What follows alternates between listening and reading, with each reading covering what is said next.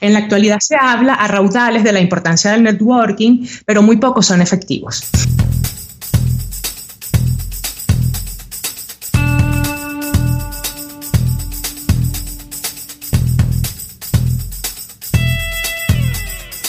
Bienvenido a KonCAST, el podcast de marketing digital para emprendedores, pymes y startups. Cada semana te damos consejos, trucos, hacks, casos de éxito, entrevistas y charlas con expertos para que tu proyecto tenga éxito y expansión, tanto a nivel nacional como internacional. Y aquí está tu anfitrión alemañol, Gabriel Andino.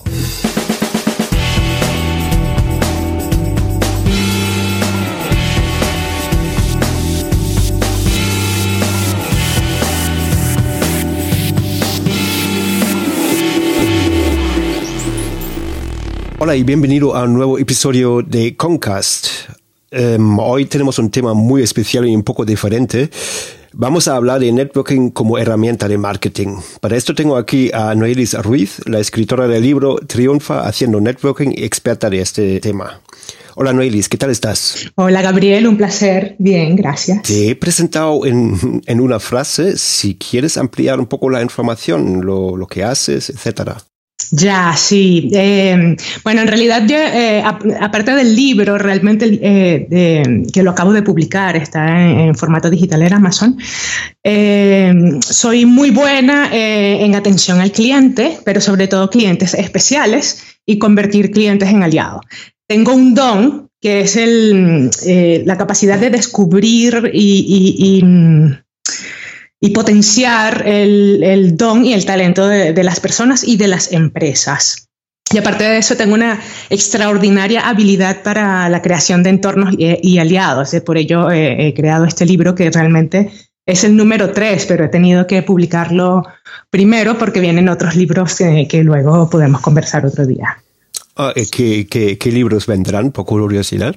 Bueno, es un poco también vienen relacionados sobre el tema que vamos a hablar hoy y va a salir bastante información sobre networking, pero bueno, el networking al final tiene unas premisas, ¿no? Porque en realidad el networking es ahora relacional, ¿no? El networking relacional ha desplazado el networking tradicional, ha cambiado esas formas de crear relaciones, ya no es una tendencia, ¿no? De hecho, el networking relacional ya está acá, ¿no? Y bueno, nuestra audiencia consiste sobre todo en pymes y startups. Entonces es una audiencia, digamos, B2B. ¿Tú qué recomiendas? ¿Cómo se empieza en el networking? Vale, para comenzar el networking, una de las premisas es no hacerlo, no tener el networking como el plan B, ¿no? No es la última opción. Realmente tenemos que comenzar networking desde que estamos en el cole, ¿no? Ahí es donde se genera, a nivel las relaciones, somos muy sociales, ¿no? Como seres humanos. El networking, para comenzarlo, lo que tenemos que hacer es cambiar ese concepto de networking. Normalmente, vivimos en un mundo en constante movimiento, ¿no? Donde siempre nos han limitado y nos hemos llevado solo a pedir, ¿no? A demandar, a exigir y no a proponer u ofrecer, ¿no? Que es lo que lo hacemos por una protección del ser humano y de las empresas, estar detrás de esos muros en las oficinas. Entonces lo que tenemos que cambiar es ese concepto de networking, porque ya cambió, ¿no? Entonces, el comenzar a hacer networking, hay un problema actual que estamos viendo, ¿no? Los que estamos metidos en este mundo, que es un poco intentar concientizar a la gente para que cambie esas formas. Los networking offline, ¿no? De la vida terrenal, para cuando se hacen eventos de networking solo con ese fin, realmente tienen una baja considerable, ¿no? No son efectivos. En la actualidad se habla a raudales de la importancia del networking, pero muy pocos son efectivos. En estos, y yo he creado me he dado cuenta que hay 4 cosas esenciales por las cuales estos eventos no funcionan. Esto es a nivel offline, pero si lo retomamos y lo ponemos a nivel online, que son las redes sociales, pasa lo mismo, tenemos el mismo problema, sea online y offline.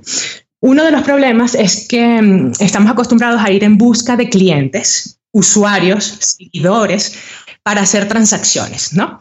Sí, a veces lo que queremos es seguidores para que ellos vean y creemos que así vamos a lograr hacer una transacción, una venta, bajo reglas obsoletas de venta y conceptos de negociación como el de ganar-ganar.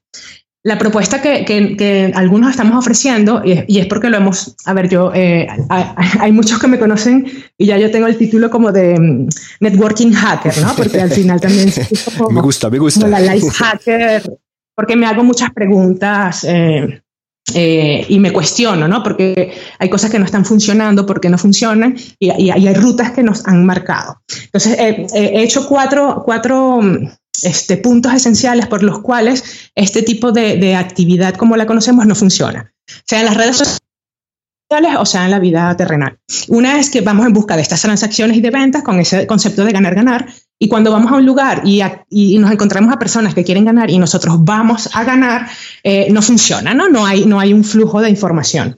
Entonces la propuesta es que trabajemos centrados en un principio, que es el principio que yo llamo dar, que es un poco más evidente y honesto.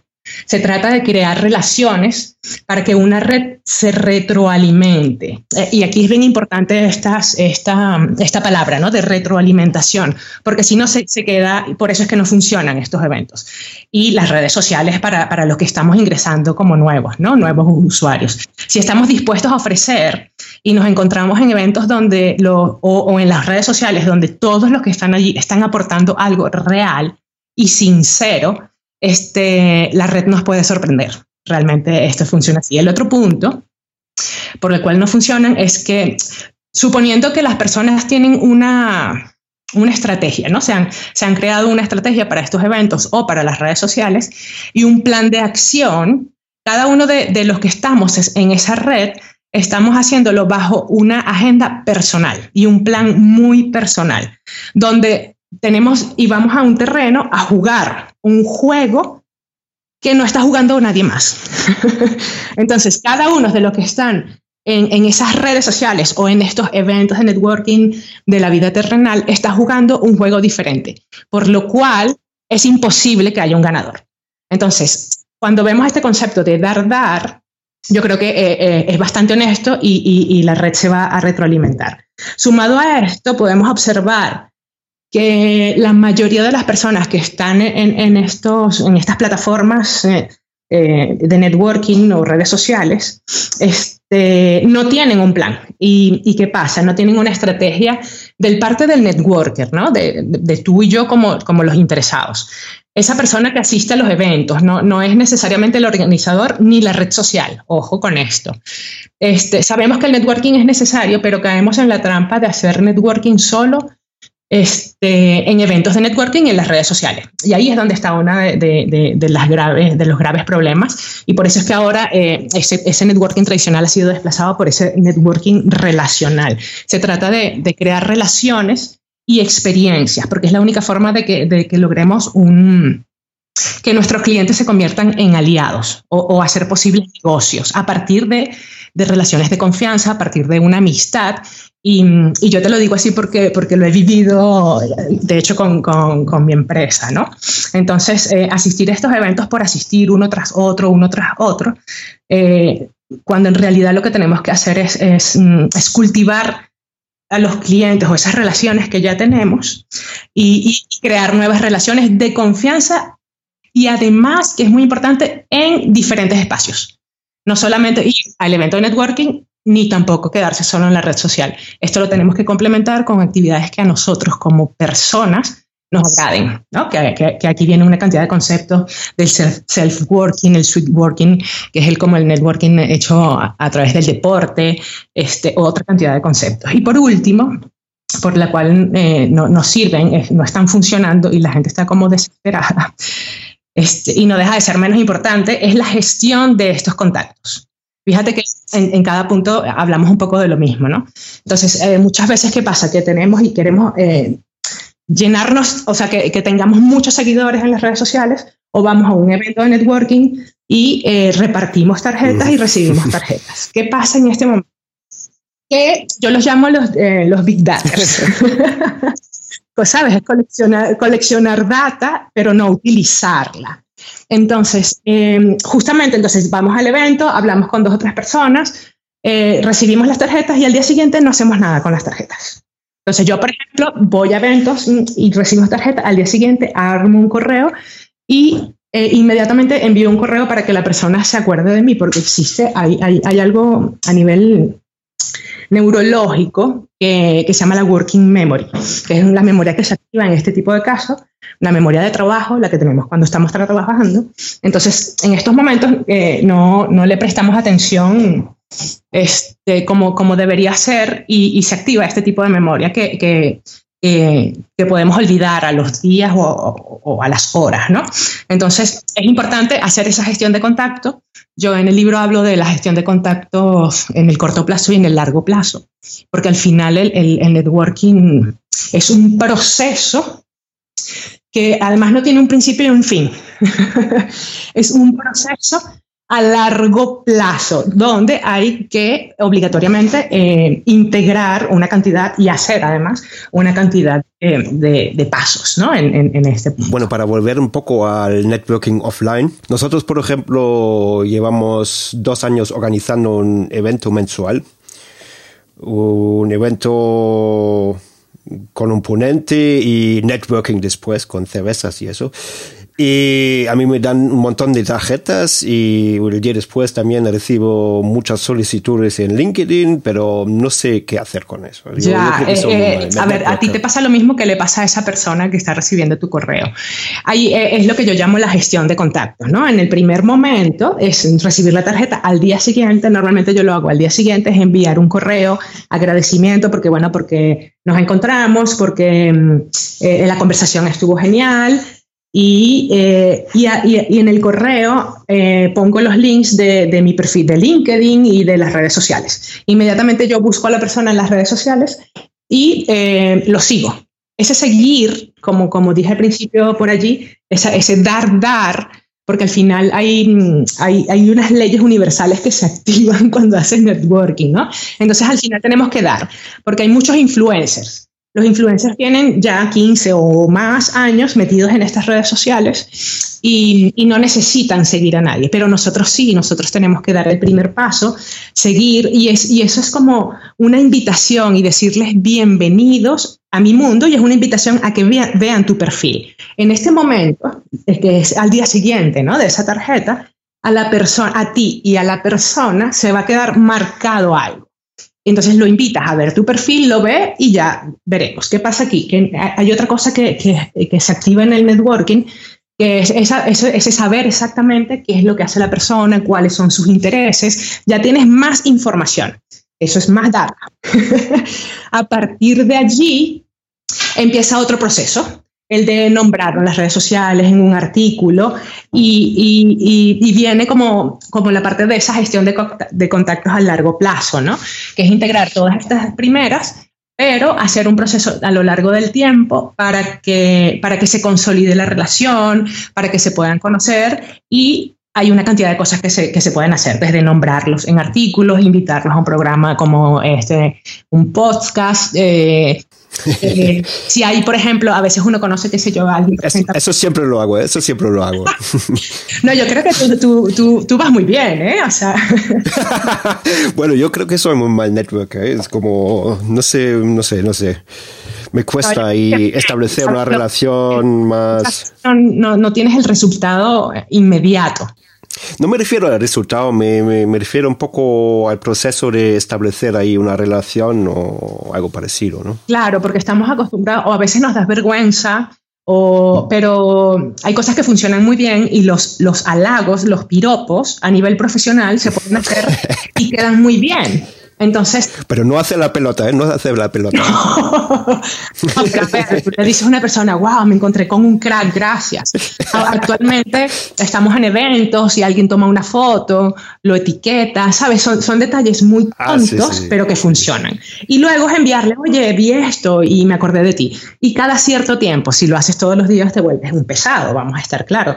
Pero ya con el tiempo le vas agarrando un poco, como vas a pulir esos detalles. Hay algo que es bien importante que tengamos claro, ¿no? El networking se trata de una actividad que no está restringida a un principio ni a un fin, sino al logro de diversos objetivos en el mediano y en el corto plazo. O sea, los objetivos no son al día siguiente, ¿no? Eso puede pasar. Hay otra cosa importantísima que es que lo más valioso son los contactos de tus contactos. Entonces, en el momento que tú conoces a una persona, y LinkedIn funciona muy bien, es el mejor ejemplo de esto, ¿no? Y se clasifica, LinkedIn clasifica en primero, segundo y tercer grado el tipo de contactos. Entonces, claro, cuando tú estableces una relación, vamos a llamarla de amistad, porque realmente tiene que ser así, de amistad con una persona, automáticamente ellos después te van a traer referidos, te van a traer otros contactos, te van a hacer favores. Pero en este primer momento tenemos que ser nosotros. Es ofrecer, es aportar, es dar. Oye, vi esto, me parece que te va bien.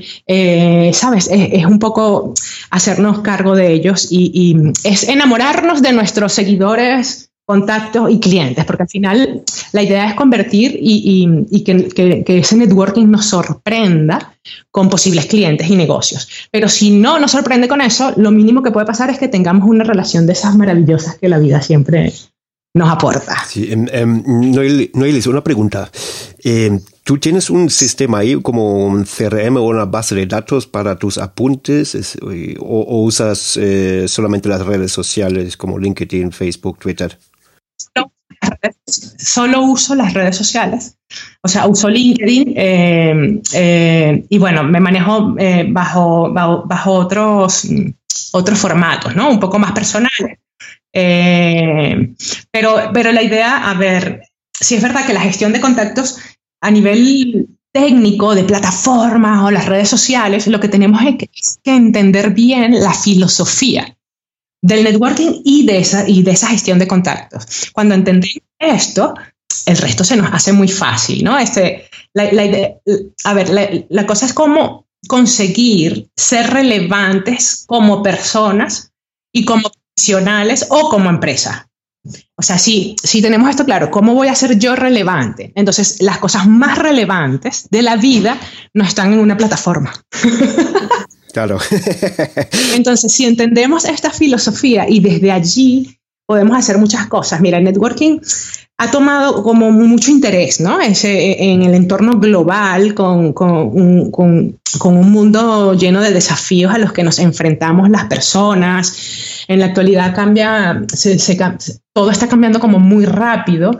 Lo novedoso trasciende muy rápidamente, queda de lado, las cosas novedosas quedan de lado en cuestión de 2 o 3 años, ¿no? Entonces, ¿cómo vamos a conseguir esto? El networking es el desarrollo de una red de contactos eficiente y eficaz, que yo lo llamo al mejor estilo business and social behavior, ¿no? Es mezclar esas cosas, es el comportamiento y la actitud. Desde una perspectiva individual, desde lo local o personal hacia lo global, ¿sabes? Hacia lo social. Y aquí viene un poco una tendencia que se está hablando mucho, que es la economía colaborativa. Entonces, es dejar de lado los títulos para enfocarnos en nuestras destrezas, en nuestras capacidades individuales, donde lo que hacemos es proponer soluciones. Y así, nosotros proponiendo soluciones, los demás obtienen respuesta y automáticamente es como mágico. Es algo como mágico. Automáticamente esto se retroalimenta y además tiene una fuerza espectacular. Los grandes empresarios y las celebrities lo hacen, ¿no? Lo hacen y quizás no es muy consciente. Pero vamos a obtener cosas con respuestas acertadas que acortan tiempo y definitivamente impactan de forma eficiente, ¿no? En un mundo además que tenemos unas fronteras laborales e intelectuales que se desvanecen, ¿no? Ya esas fronteras realmente no existen gracias a un interés por el bien común, por el consumo, por la economía colaborativa. Aunque yo tengo acá unos detallitos en relación a la economía colaborativa. Yo peleo por ahí con los chicos de economía colaborativa. Ah, bueno. Y bueno, y para resumir un poco, los pases, ¿cuáles serían? Montamos un ejemplo. Yo soy fundador de una pyme, sin ningún contacto, sin ningún amigo. Bueno, y quiero empezar con una red quiero montar mi red de contactos. ¿Cuál sería el primer paso? ¿Hacer la pelota a influencers? Ya, fíjate. Es bastante interesante. Esto es una pyme, pero también es si vas a buscar empleo, si tienes un proyecto personal, porque a veces, a ver, una startup tienes un proyecto, ¿no? Una idea. Entonces, desde ese mismo... Bueno, ya digamos, con una empresa pequeña montada y bueno, quiere empezar con una red de contactos. Claro, hay que comenzar desde cero. Si ya tienes la empresa ya tiene tiempo. Hay que salir un poco, hay que salirse del entorno de la empresa, de la oficina. Pero para saber a dónde vamos a ir, tenemos que armarnos una estrategia. Y esta estrategia solo va a ser efectiva si sabemos los intereses de nosotros como persona o como empresa o como producto o marca. En ese momento, cuando nosotros sabemos exactamente qué queremos y hacia dónde vamos y qué aportamos, porque también como empresa es saber, bueno, yo le soluciono la vida a tal persona. Siempre es una solución para alguien, ¿no? Para un mercado. Para un sector. En ese momento es muy fácil y de hecho es por eso yo tengo una presentación que se llama Networking como herramienta de personal branding o de branding, ¿no? De branding a nivel de marca, producto o empresa. Entonces, cuando nosotros hacemos ese branding, ese saber quiénes somos, hacia dónde vamos, qué queremos, como producto de empresa tenemos una imagen, en ese momento decidimos si sí o no hacer networking, porque es una de las formas de el networking offline, ¿no? Una de las formas de proyectarnos como persona o como empresa. Entonces, a partir de saber ese dónde estamos, podemos saber hacia dónde vamos. Entonces, vamos a decidir a qué tipo de eventos vamos. Normalmente deberían ser eventos donde estén tus clientes potenciales, pero a nivel empresarial, las personas... las empresas las dirigen personas. Entonces, cada una de estas personas tiene intereses personales y tiene pasiones y tiene... Entonces, hay muchos espacios donde cada uno de los integrantes puede recurrir para hacer una buena red de contactos.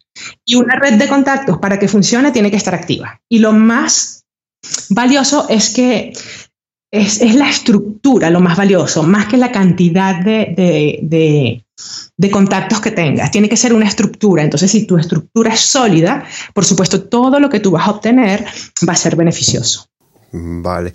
Pero, por ejemplo, yo me imagino que el típico gerente español pensará que en eventos con sus clientes potenciales también habrá muchos competidores, ¿no?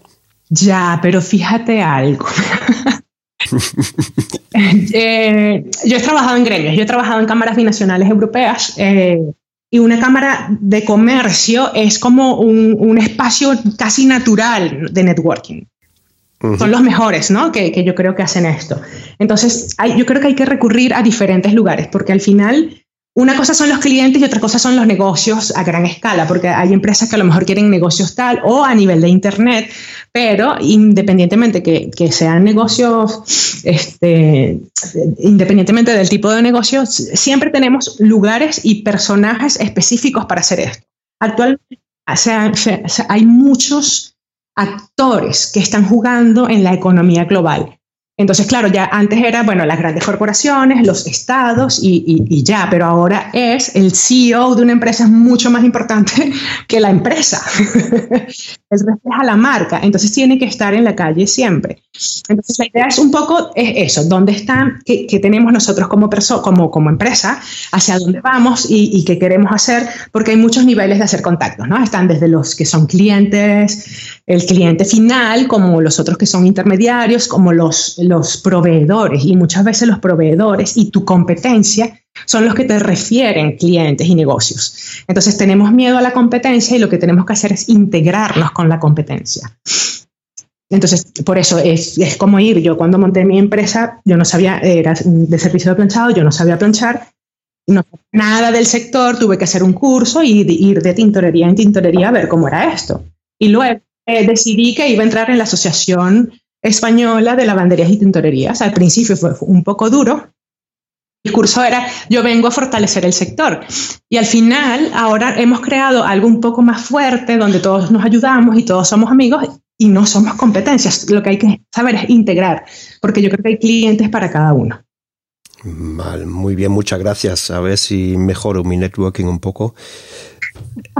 En cada episodio tenemos una sección estándar que consiste en el mayor fallo relacionado con el tema, sí, y un hack, un consejo.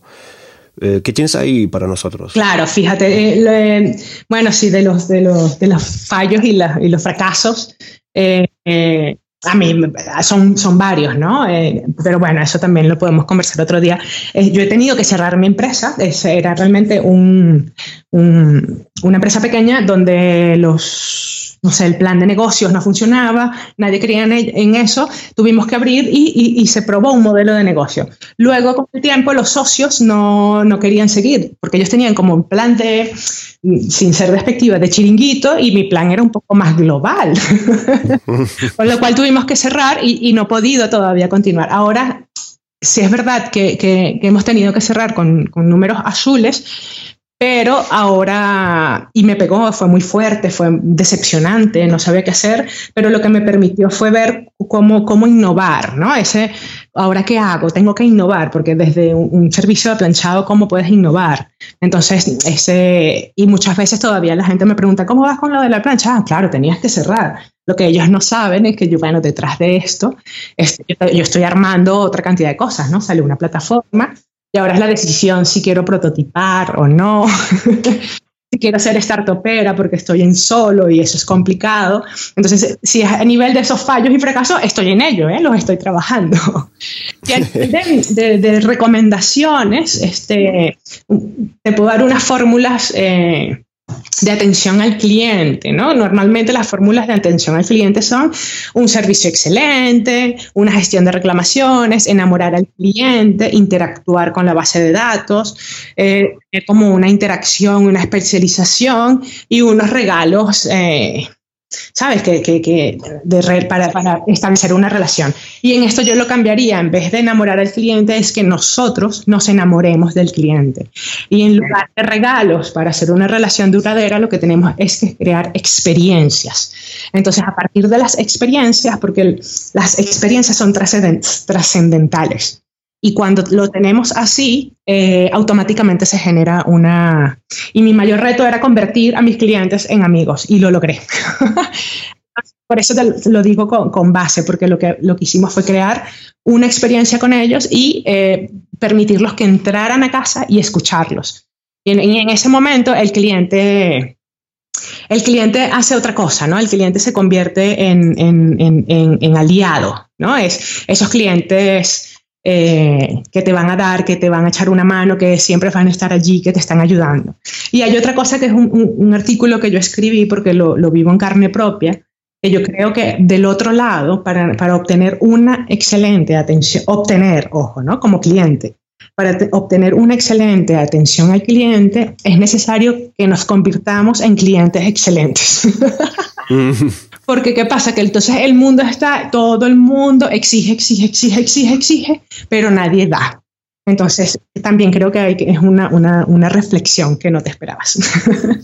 ¿Y cómo lo harías en caso de contactos? Un contactos de networking, por ejemplo.